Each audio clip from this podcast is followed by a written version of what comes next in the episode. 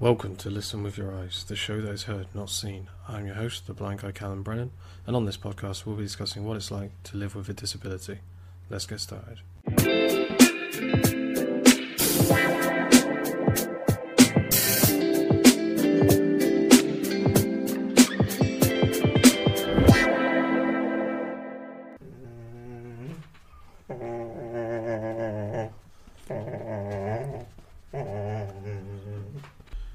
Joining me today is the returning George Upfield. Welcome back. Hello. Thank you very much, Callum. No, f- thanks again for coming back. Uh, and for those who heard our previous episodes, they may already realize that the reason why you are back, like a few others, is for a more guide dog centric episode. Yeah. And obviously, we uh, did uh, touch on it a bit. Um, you having a guide dog, um, your lovely Yoko. Yeah, yeah, Yoko. Yeah. As well as you um, actually working for guide dogs.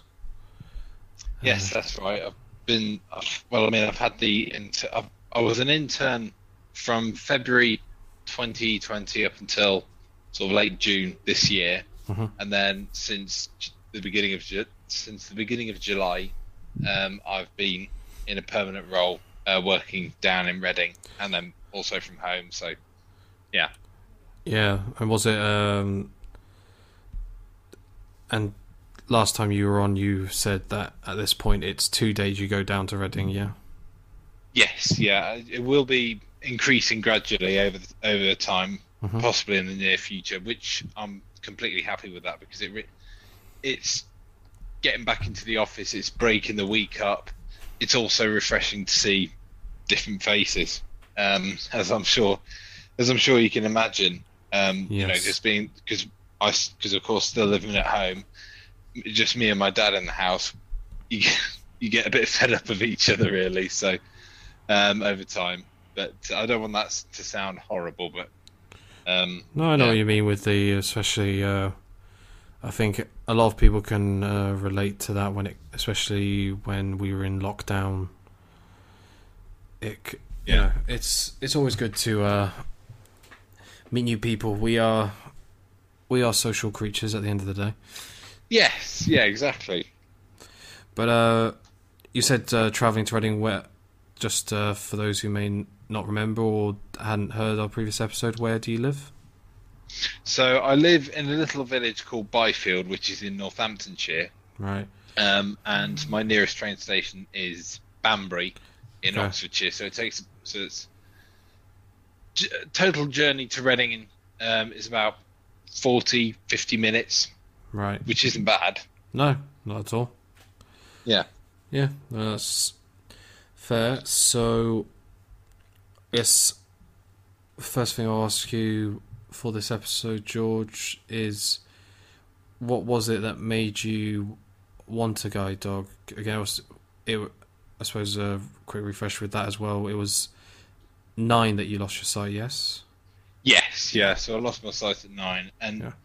I think the first, I think the thing that my that made me want a guide dog really was what I, I, I decided when I not long after I'd started secondary school, so when I was about 14, 15, I Mhm. thought to myself, you know, it would be quite nice to go to university when I, once I finished school.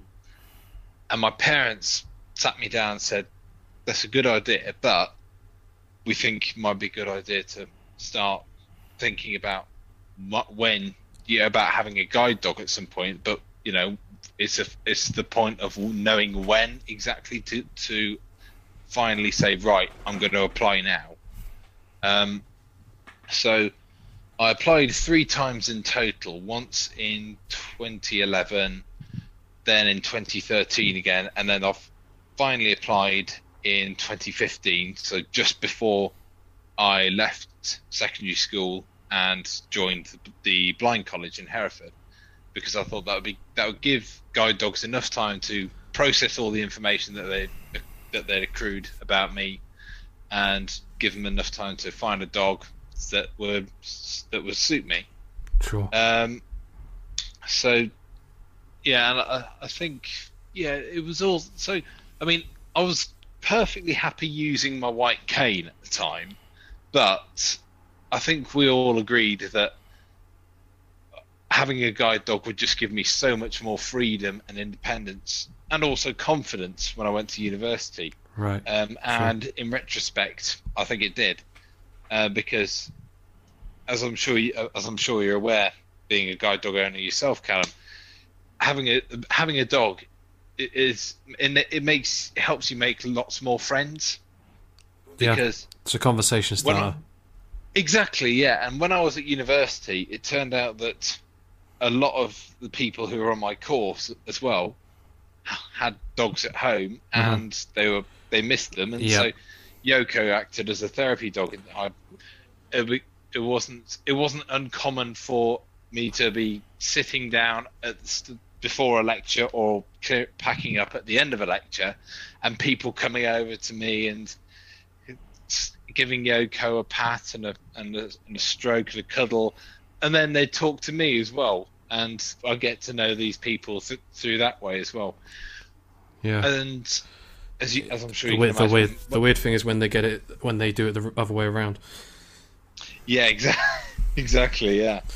But um, and that's another thing because having a guide dog, I be, we sort of became celebrities on the campus. Mm. Well, Yoko did. Yes. Um, I didn't really because because I remember some of my friends would tell me, say to me, "Oh, you know, they didn't know who they they didn't. My this friend of mine didn't know who you were until I said."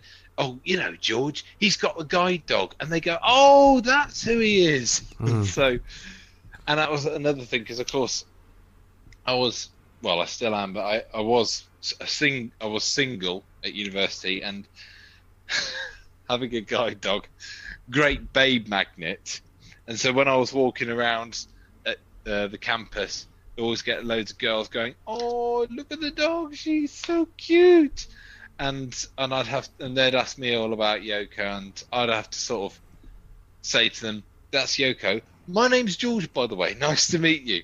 Um, so yeah, because that was the problem. They always asked about the about asked for the dog's name, but never mine.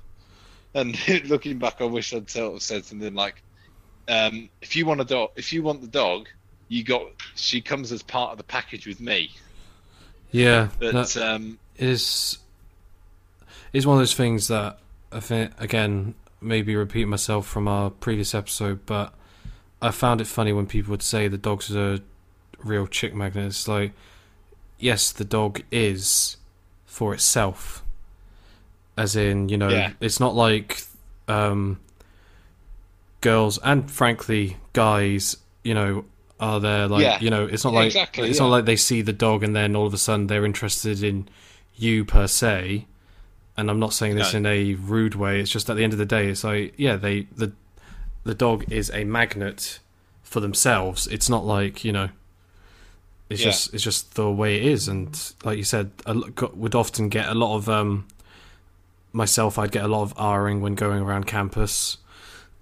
With my first dog, yeah. I even I mean I was in a um, I was in sixth form with my first dog, so you know I'd already, in a way, I already had been used to to that umming and ahhing when walking around a campus in a way. However, I do think it was a bit different at uni because I think uh, with people being older, they were more uh, confident to uh, not keep themselves as quiet as, say, you know, 13 to 17 year olds would do at school. Yeah, yeah, yeah, exactly, yeah. but, um, but yeah, so as you can imagine, Yoko just gave me confidence bounds and just really helped me at university. She was, yeah, brilliant. sure.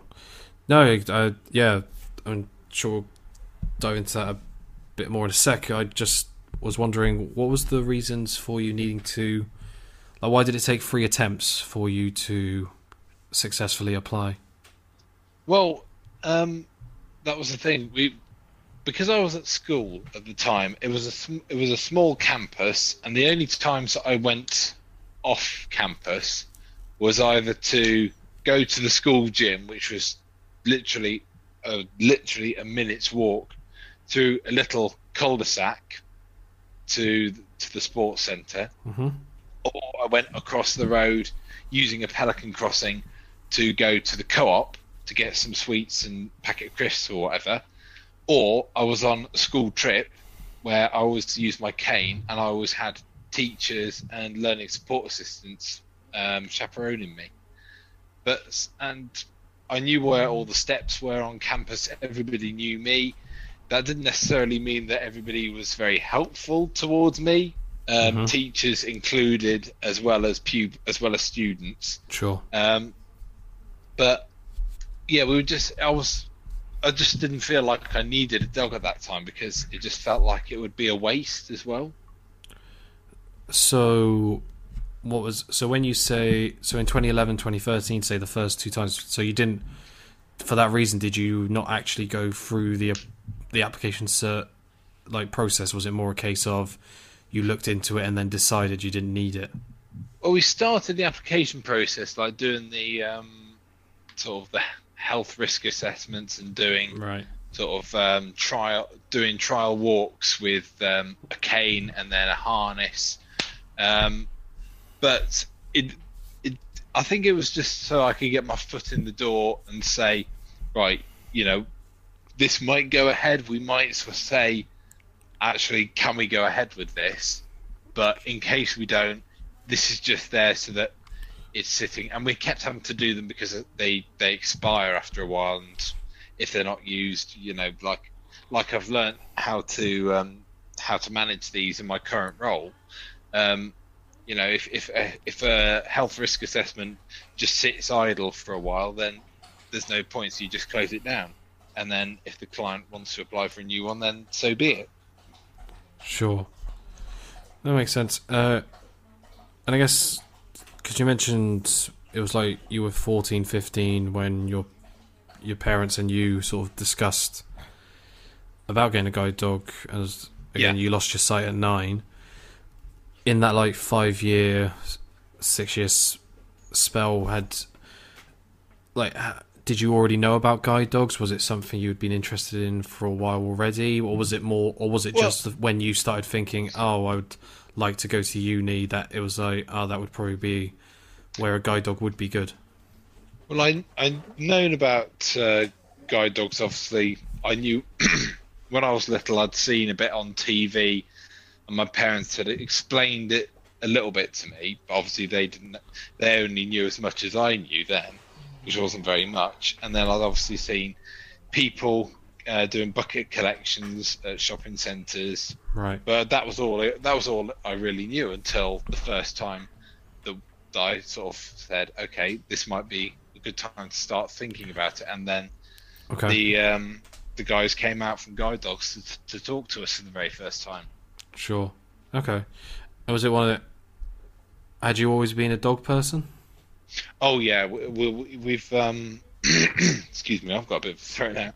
Um, we've always had dogs in the house. So I remember the very first dog that we had um, was uh, well, we got him when I was about two or three. He was a rescued lab um, called Hamilton, but we called him Hammy. He was a yellow lab. We had him Okay. from when he was six months until he was fourteen. Okay. Um, and then pretty much a couple of months after we after Hammy passed away, Mhm. um, we got Perry, um, our stud, our guide dog, stud dog, right. because again we've done a lot of volunteering for guide dogs. Um, I've been vol- a volunteer pretty much on and off since 2014, and I'd, and I think that was the reason, one of the things that made me think I wanted to work for guide dogs because I just got a real feel for a family atmosphere within the organisation. Sure. But another another reason I think as well was sort of think, okay, get my foot in the door so that people know me and might have a better chance of uh, success when I come for, uh, you know, finally applying for a guide dog. Right. Um, but so we got Perry in 2014, and he's eight years old now, and I think he's coming up for retirement. He's pretty much had had his last um, call for duty, Sure. and uh, so I'm not sure when he's going to have the snip. But um, but yeah, so I mean, he we've always treated him like a pet because that's I mean, guide dogs only really use him when uh, a brood bitch comes into season and they call him call us up and say, "Can you bring him in for mating?" And then obviously I got Yoko in 2016 just before I went to uni. So yeah, we've always had dogs in uh, well, pretty much in my lifetime anyway. Sure. And uh like how then did how did it come about? Like I know you're mentioning that you've been volunteering since 2014, but how exactly did it come about with uh, you and your family having a s- stud dog for the charity? Well, um, well, I mean, after Hammy passed away, um, Mhm. my mum. It, wa- it was a couple of months, but my mum was talking to me one day, and she said, "You know, we obviously it'd be nice to do something, and nice to do a bit more volunteering for guide dogs." And she said, "Now." She said, "I don't think we could be brood bitch holders." She said because that means that we'd have to help sort of whelp the dogs with the puppies and that and she said, I don't think we could do that. Um, so, she, so she said, we could be puppy walkers, but she said, I don't like the thought of having a little puppy for a year and then having to give it, and then having to give it back, Mhm. and then getting another one, and then having to give it back, and then and Sure. rinse, rinse and repeat Yeah. she said we could get a stud dog. So she said it basically be we basically treat it like a pet, but and guide dogs would only use it for when they need it for mating. And so that and we thought actually that's probably a good idea. And then my mum went to see some potential stud dogs that were coming up for looking for somewhere to live, and she saw Perry and fell in love with him. Uh, what? And so that's and Perry is a pure black Labrador, Okay. and he's he's an American Labrador, so he's pure muscle, and he's got a big square head like a Staffordshire Bull Terrier, and he's just pure muscle. And but he's a he's he's a beautiful boy. He's not very bright, but because he's got all the gear and no idea, literally. Sure. Um, Hope. Hope, Yeah. hope the guide dog puppies get his get the mother's brains. yeah, But, uh, Yeah, well, uh, I mean, he's bred about nearly just over 300 in his lifetime, Wow. and Because when yeah, so how old was he when he like when he started, as it were? sounds weird to So word it he- that way, but yeah. that's all right. He couldn't. Um, I, they didn't allow him to be mated for the first time until he was at least two years old. Okay. Um, and then I- I'm not sure why, but but then after he was mated, then there was like a, a short period where we had to, where he was sort of taken off duty almost whilst they checked for the pups to see if because um, in the because after you know a couple of times we've had one mating where he's we've taken him for one mating and then straight after that one he's gone in for another mating right. um, but uh, after the very first one, there was a short sort of period of um, sort of um, of recuperation almost. So they sort of kept him to the side, so whilst they waited for the pups to be born, just in case there were any defects or any um, any uh, any of them were deformed or had sort of physical physical problems and that. But and when it, they just do that in case because if that be, because if God forbid there is, then Mhm. they have to withdraw him as a, from being a stud dog. But Sure. thankfully there wasn't, and uh, his first litter was twelve puppies, I think. Fair enough. So yeah. so how um so how many times a year, like on average, would you say like he's, I guess, uh, needed for work? Well, um, it's hard to say because I mean, the first within the first two years that he was that he that he had actually started mating, I think he went about five or six times. Right. Um, whereas in the past two years, um, he's only been about once. I mean, obviously COVID got in the way, Sure. but even in 20, even in 2019, I don't think he went. Sure. And uh, forgive me if this is a s- silly question, but when it comes to him uh, mating um, with a uh, female dog, a bitch, Yeah. uh, does uh, like is it a like how long are they given, as it were? Is it needed to, you know, is it like only an hour needed, or is it I'm I'm not sure. I mean, they, do they keep him do- overnight? Yeah, sometimes. I mean, sometimes they do it, and we will take him in one morning, and then the next day they'll bring us up and say, "Okay, he's finished now. You can come and collect him." Or sometimes it'll be over a week. Right. Um, it just depends on on how much interest there is between the two dogs. Also, um, just like energy levels, um, and also quantities of you know, quantities of sperm. To put it to put it bluntly, um, Sure. yeah, and and also, I mean, I remember not long after we first got Perry, the lady who at the um, National Breeding Centre, who's in charge of all the stud dogs, she gave me and my mum a, a tour. So, like, I mean, I know you can get tours of what was the breeding centre. Uh, it's now called the National Centre, but but this but this was more like an in-depth tour Right. because it was just a it was just me and my mum really. So and we were taken into this room which was I don't know how big it was but it wasn't a very big room. And it just had it just had like a plain sort of grey lit, grey line uh, lino floor. Um, and it, there was a, a single chair on one side of the room and then there was little tannoy speakers in the top corners playing classical music and Right. the lady said this is the this is where the magic happens Fair so enough. basically yeah and Did you ask if it's always classical music?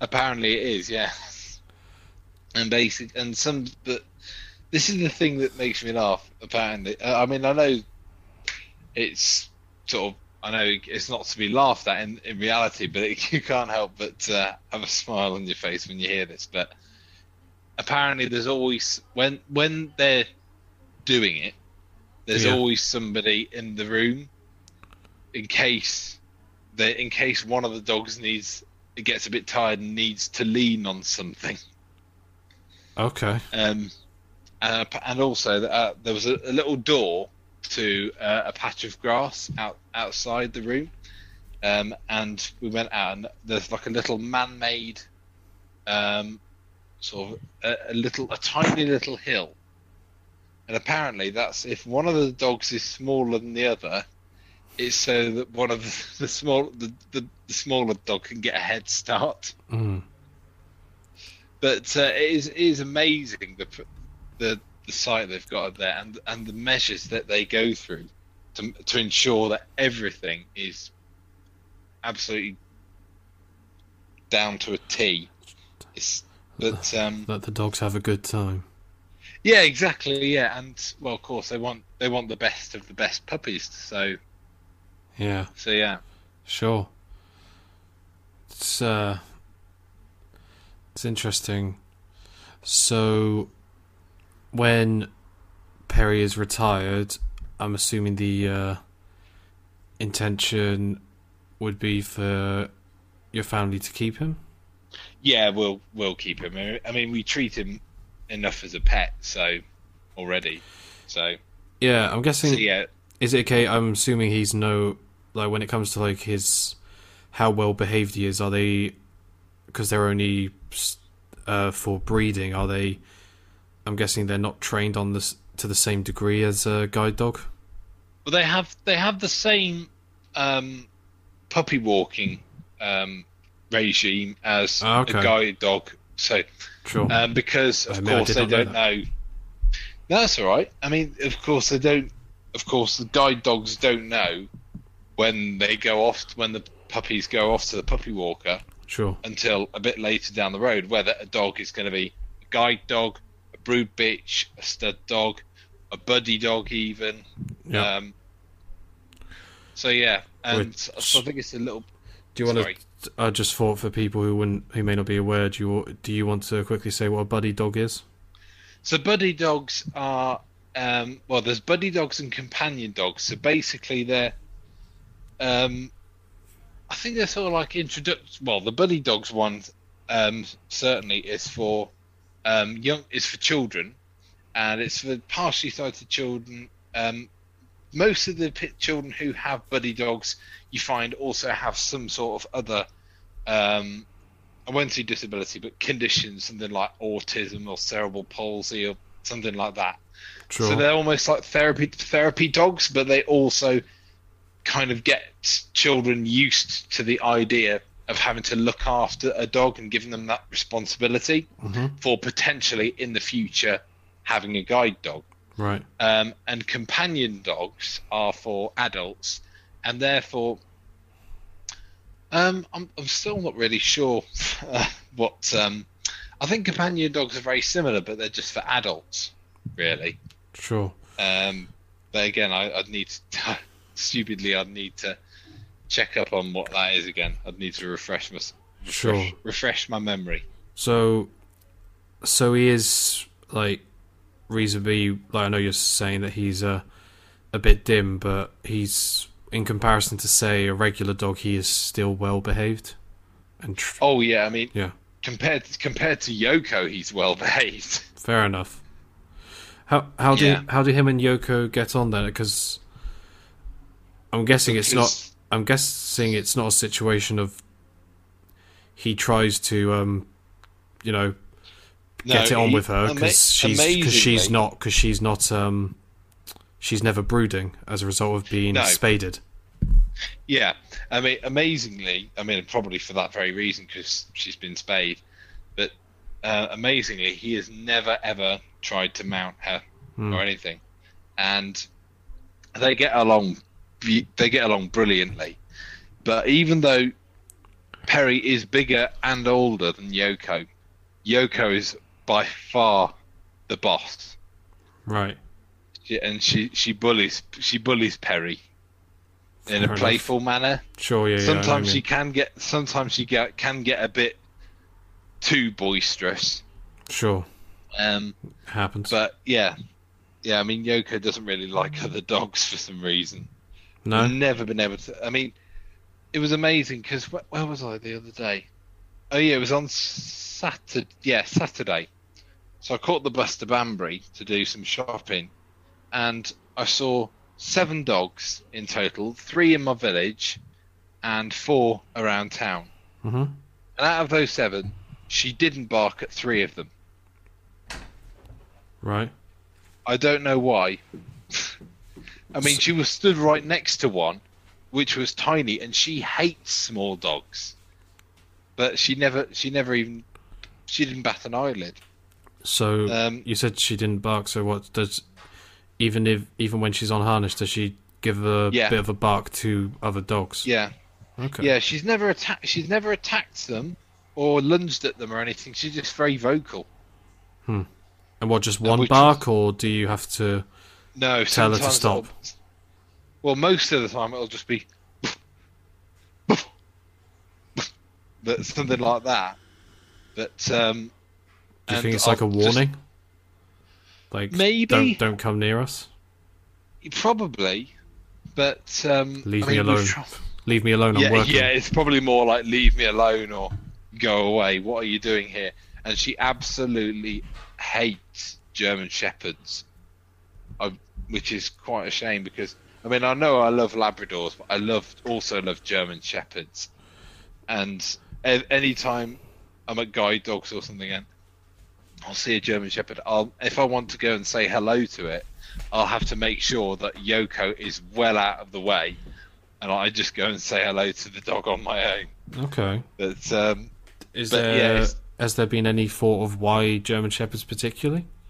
I don't know if when she was being puppy walked, she had a bad experience with a German Shepherd.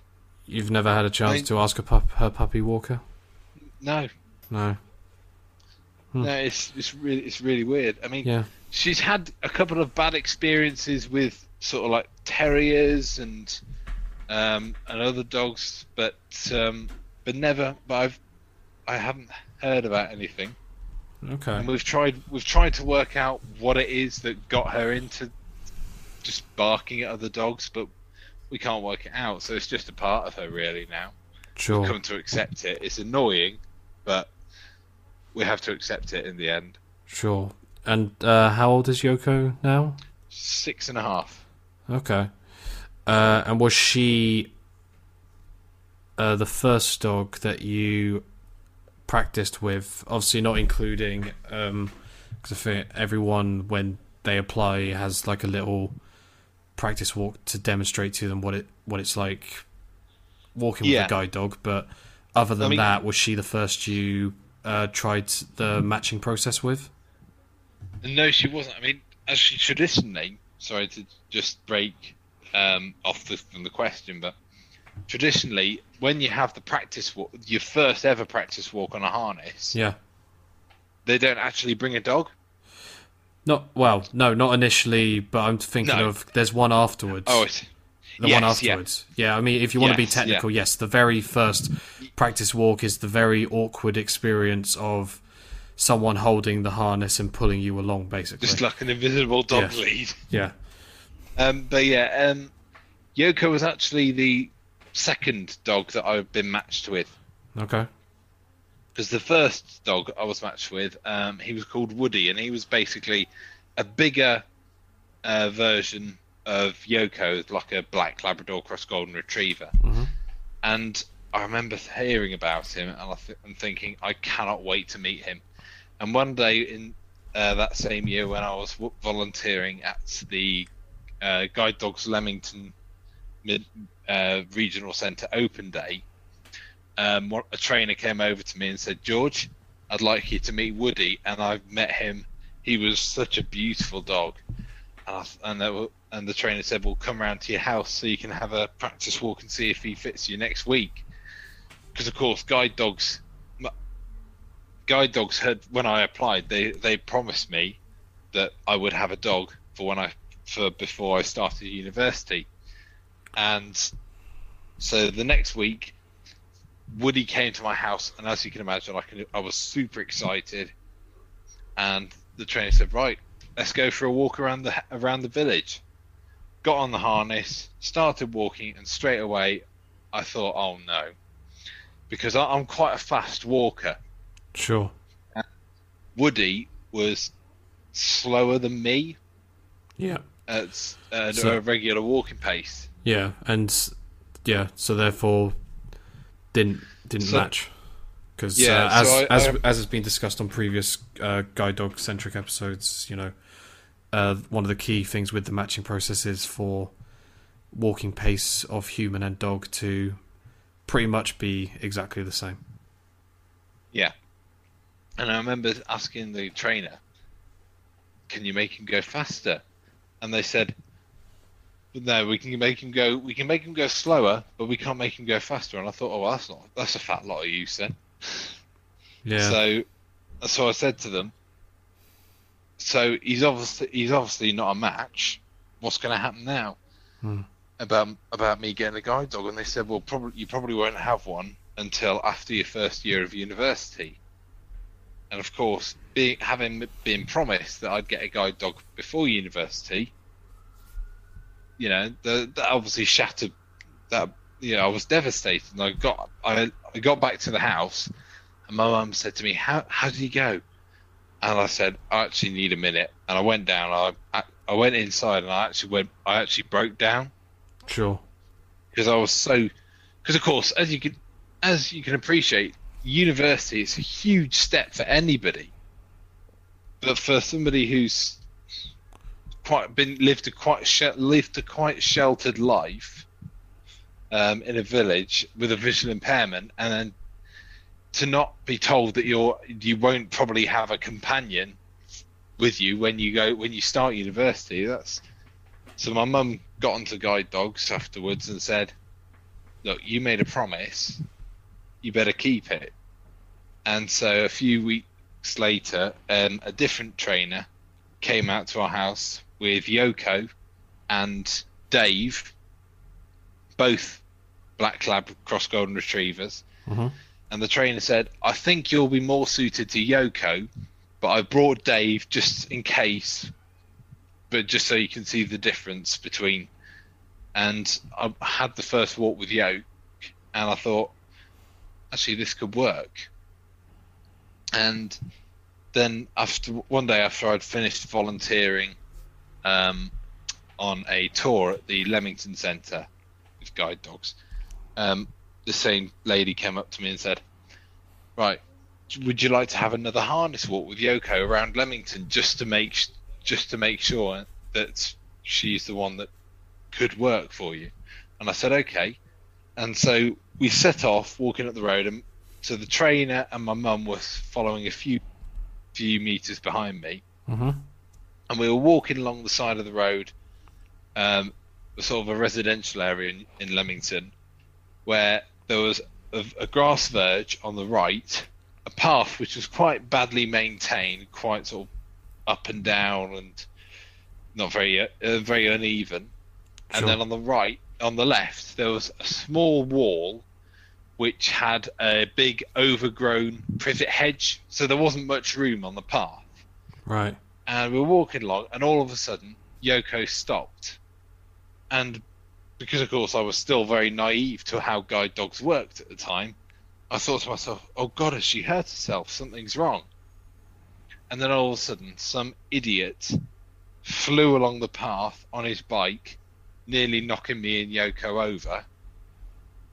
And I thought to myself, Yo- I didn't see that, but Yoko saw that, com- saw him coming from miles well not miles away but from quite a few meters away Sure. Yeah.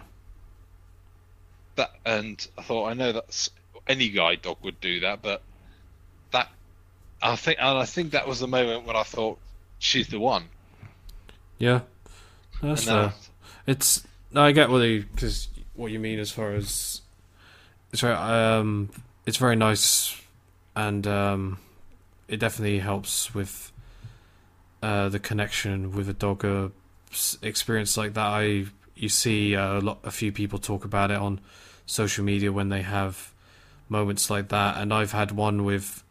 It wasn't during a practice walk in your case, but it was when I were. It was like a year into me having my second dog, and we had a situation where we were crossing a pelican.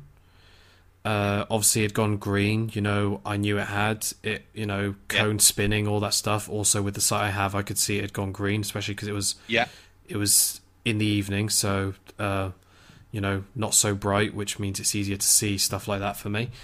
Um, and was crossing, and then Euland just uh, stopped dead in the middle of the road because a car ran the light. Um, you know, on the on the I suppose you know the fur the far side from me. You know, when I was crossing. Um, because obviously I heard the car coming, but you know, I would argue naturally, I assumed the car was going to stop because you know Well- because it was a Pelican, Yeah, and I um, mean- and it was and you know and therefore it would have been a red light for them, but uh, they didn't, and uh, obviously uh, my dog uh, Eulen clearly uh, realised that, and yes, stopped before it probably would have hit us Well, because because we are also quite fast walkers as well. Um, Maybe not as fast as yourself, but we are quite fast walkers. Well, I, I'll never forget. You've just reminded me. In my last year of university, um, I was walking with um, uh, sort of some other guests who'd been uh, who'd attended a research seminar one one evening. Um, we were walking up to the Indian restaurant opposite the university because that's what we did after a research seminars. Got a free dinner, um, and Sure. and I was chatting to Free one of the retired le- yeah i was chatting to one of the retired lecturers who attended the seminar Mhm. and it was it was it was sort of early october so it was pitch black at about six o'clock Right. in the evening but we were on a lit the, the street was well lit and i was at a pelican crossing the light the, the man turned green and the lights went red so the traffic stopped i started crossing and then all of a sudden this guy flew across it on a on a on a bicycle almost took yoko's head off Hmm. and you know i mean i know it's a cyclist but that's no excuse for running a red light Oh God, no, no. and I mean, there was no, I mean, even the person who I was talking to at the time, fully sighted, never saw him coming because he was just going that fast. Sure. So yeah, I mean, it is, it is. I've had loads of problems with cyclists, um, nearly nearly cutting me in half or cutting Yoko's head off, and I've been fortunate. I don't think I've had too much of an issue with cyclists. I've had a few that's probably come close-ish, but nowhere near as close as what it sounds like uh, you've had, and maybe there's probably other people out there, guide dog owners, who have had it as well. Uh, the one, uh, to be honest, the one I've, funny enough, uh, the one, the worst I've experienced was when one just came speeding behind us and uh, nearly hit my friend and wife who were on my right hand side. Oh god, Because again, they just didn't slow down, and it's not like the what. See, I really appreciate it when um, I've had situations where cyclists um, are behind me um, on a path and they'll ring the bell to let yeah, me know. but none to- of these guys do. yeah, to let yeah. Well, I assumed, and that's obviously a real shame, especially if they're going to go continue going that fast. But uh, I've had a few, which is nice, where they ring the bell to let me know, and then I'll just s- get you. I'll get you them to stop and just wait and let them go past me. Yeah, Uh, yeah, no, what you mean.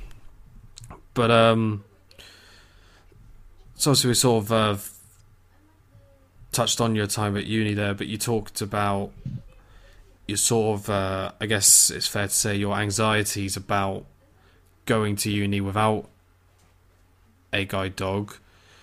You touched upon the companionship. Was that the main reason for why you wanted a guide dog so badly before going to uni, or was it? Um, and as well as the mobility side was it just was it I think it was. I think it was as well as. Um, was that because because you'd been using a cane for a few years at this point and i'm ju- i suppose Yeah. I'm, just, I'm just curious to know like as far as the thought process did you just think it's just going to be so much better around a big campus and i realize you've kind of touched on this but i suppose Yeah. i just wanted to get a bit more uh, in in depth about it yeah, that's all right. Um, I, I suppose it was also as well as well as the mobility side of things. Um, it's it was just like, I mean, say for example, I mean, I, there were a lot of times when at university, well, in the first week or so, when I did get a little bit homesick. Um, but Yoko was always there, and even even now, like, say for example, if I'm getting stressed about something, stressed about something at work or home or family life or or personal health or whatever, and I'll get worried about something, Yoko will come and sort of sit by my side and just she'll nudge my arm just to check that she's just just to check that I'm all right. So yeah, she's a, she is a companion for me, and you know she, it was it was nice to have another body in the room, and it was, she gave me responsibility as well as as well as my work. She gave me a reason to get out of get out of my room because sure yeah had I not got had I not had her at university, I would have just sat. I would probably have just sat in my room yeah most of the day. I know what you mean. Uh, no, I get that. To be perfectly frank, there's a part of that that could be the same for me when, obviously, I had my first guide dog at the Royal National College for the Blind, which was a border college. Yeah, There's probably a part of that that I wouldn't have, even then, you know, I probably wouldn't have uh, socialised as much as I did because obviously I'd had to take uh, fella, his name was, out to the spending area, Yeah. walk past the people who were you know in in front of the building. Uh, both you and I lived in. There was uh, Yeah. stone benches that people would sit at, whether uh, socializing, smoking, or both. Uh, and yeah, like, and then obviously sometimes I'd end up chatting to them. But if I didn't have, if I hadn't had fella, that probably wouldn't have happened. You know, Yeah.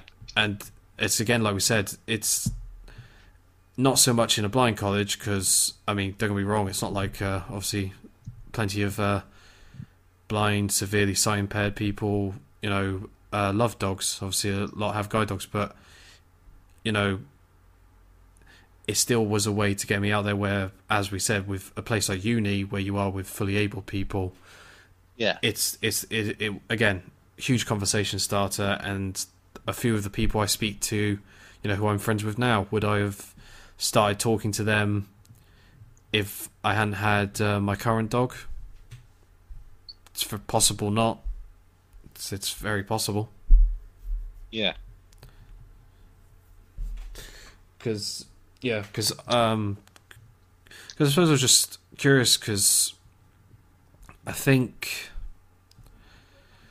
say, my first dog, who I mentioned there, fella, was retired in my second year at RNC, and this was leading up to me going to uni in September that year, which I Yeah. have I have talked about in previous episodes on the podcast, but in the same way that it's slightly different, but the same sort of thought process is there where I knew I wanted to get a guide dog as quick as possible.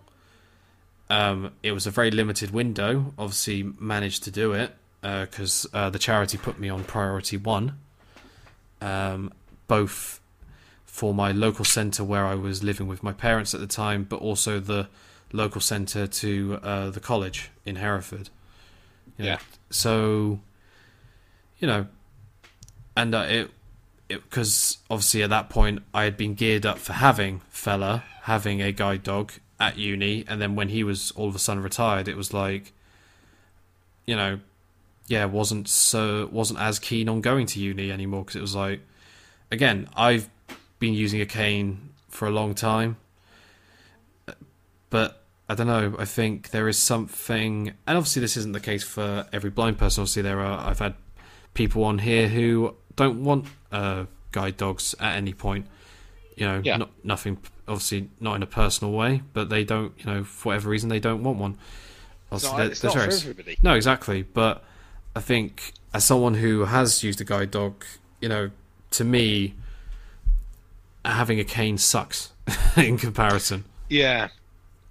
I mean, there have been several several times when, well, I mean, even a few weeks ago, like Yoko, I, I went to the Yoko at one week, one weekend, started, she developed this intermittent but not very, but sort of um, not constant um, splutter.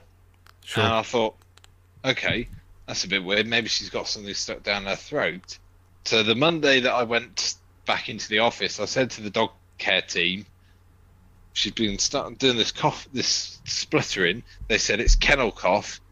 If I were if I were you, I wouldn't I wouldn't work her on the harness.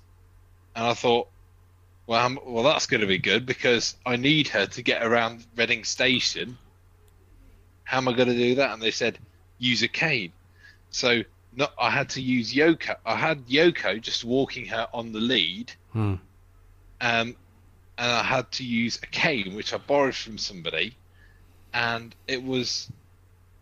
I mean, that's the first time I've ever had to do it with Yoko on in the other hand, but it was, yeah. I mean, I, I know I use my cane quite a bit sometimes. You know, if I want to leave Yoko at home just for an evening when I'm going out with friends or something, I'll take my cane because it won't be fair on Yoko. But but yeah, it's it's it's never the same. No, I will say like the situation you brought up. I mean, not that I've had that, but it's one of the reasons why I always I do have a a cane always in my rucksack. You know Yeah. that I that I carry his say um, a f- you know collapsible bowl and a bottle of water in for Yulin, I do have a cane in there as well, just in case something happens like that. Because uh, I definitely, I would rather that than if something happened that he couldn't work, and then you know not have him Yeah. uh, or the cane. But yeah, no, it's no, it's interesting uh, situations with with I don't know. Like I said, it's just so much. I'm trying to think of the best way to put it. I I just think uh, it it's sort of it is the companionship along with the mobility side, but in my mind, again, I've said it before, but I guess I'll say it again. You know, when it comes to a guide dog versus a cane, as it were, you know, the cane doesn't have eyes. Uh, Yeah, At the end of the day, like you, for example, that bike example you gave, or the example I gave of the car at the Pelican, I wouldn't have stopped because, again, naturally, in that situation, I'd argue, I just assumed the car would stop. Yeah. So, so I would have just kept going, which uh, with my cane, which, like I said, I'm pretty sure would have resulted in if it if it wouldn't if it didn't if it wouldn't have uh, resulted in me getting hit by the car, it would have resulted in a very close call if if they had managed to put the brake on. Having a guide dog, it's uh, it's definitely something that's paid off for you. yes. Yes, it is. Yeah. Like I said, it's weird. In some ways, it has more of a meaning in your life with the fact that you're working for the charity as well. Yeah. I feel like I'm giving something back. Um. Sure. uh, yeah. Yeah, it makes sense because um, so obviously it's a, a lot of work that goes into uh, the dogs being the way they are before they even get to us. You know, before Yeah. we are matched with them. You know, there, there there's a lot of effort from numerous people that goes into it. Yeah. And and it's all started apparently by uh, classical music being played on the speakers. Yeah. Uh, Yeah. I think uh, we've talked about uh, a good amount of stuff there, uh, George. Uh, unless if there's something specific you ha- uh, wanted to address before we wrap Not up. what I can. Not what I can think of. No? No. Good stuff. Well, thanks again for uh, joining me. Thank Uh, you again for having me. Yes, uh, and I guess uh, we should end this episode by saying uh, happy uh, happy 90th birthday to uh, Guide Dogs UK. Yes. Yeah. Ninety years. Very. Ninety. Very. Very productive years. And here's to many, many more. Yes, very much so. So, thank you again for those listening, and until the next episode, goodbye.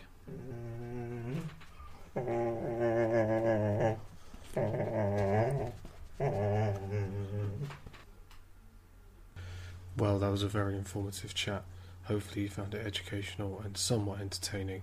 You can follow me on Twitter at the Blind Brennan, send an email to theblindbrennan at gmail.com, or join the Facebook group Listen with Your Eyes. If you can like, share, and rate the podcast, that would be very much appreciated. You've been listening with your eyes, and you'll hear us again next time.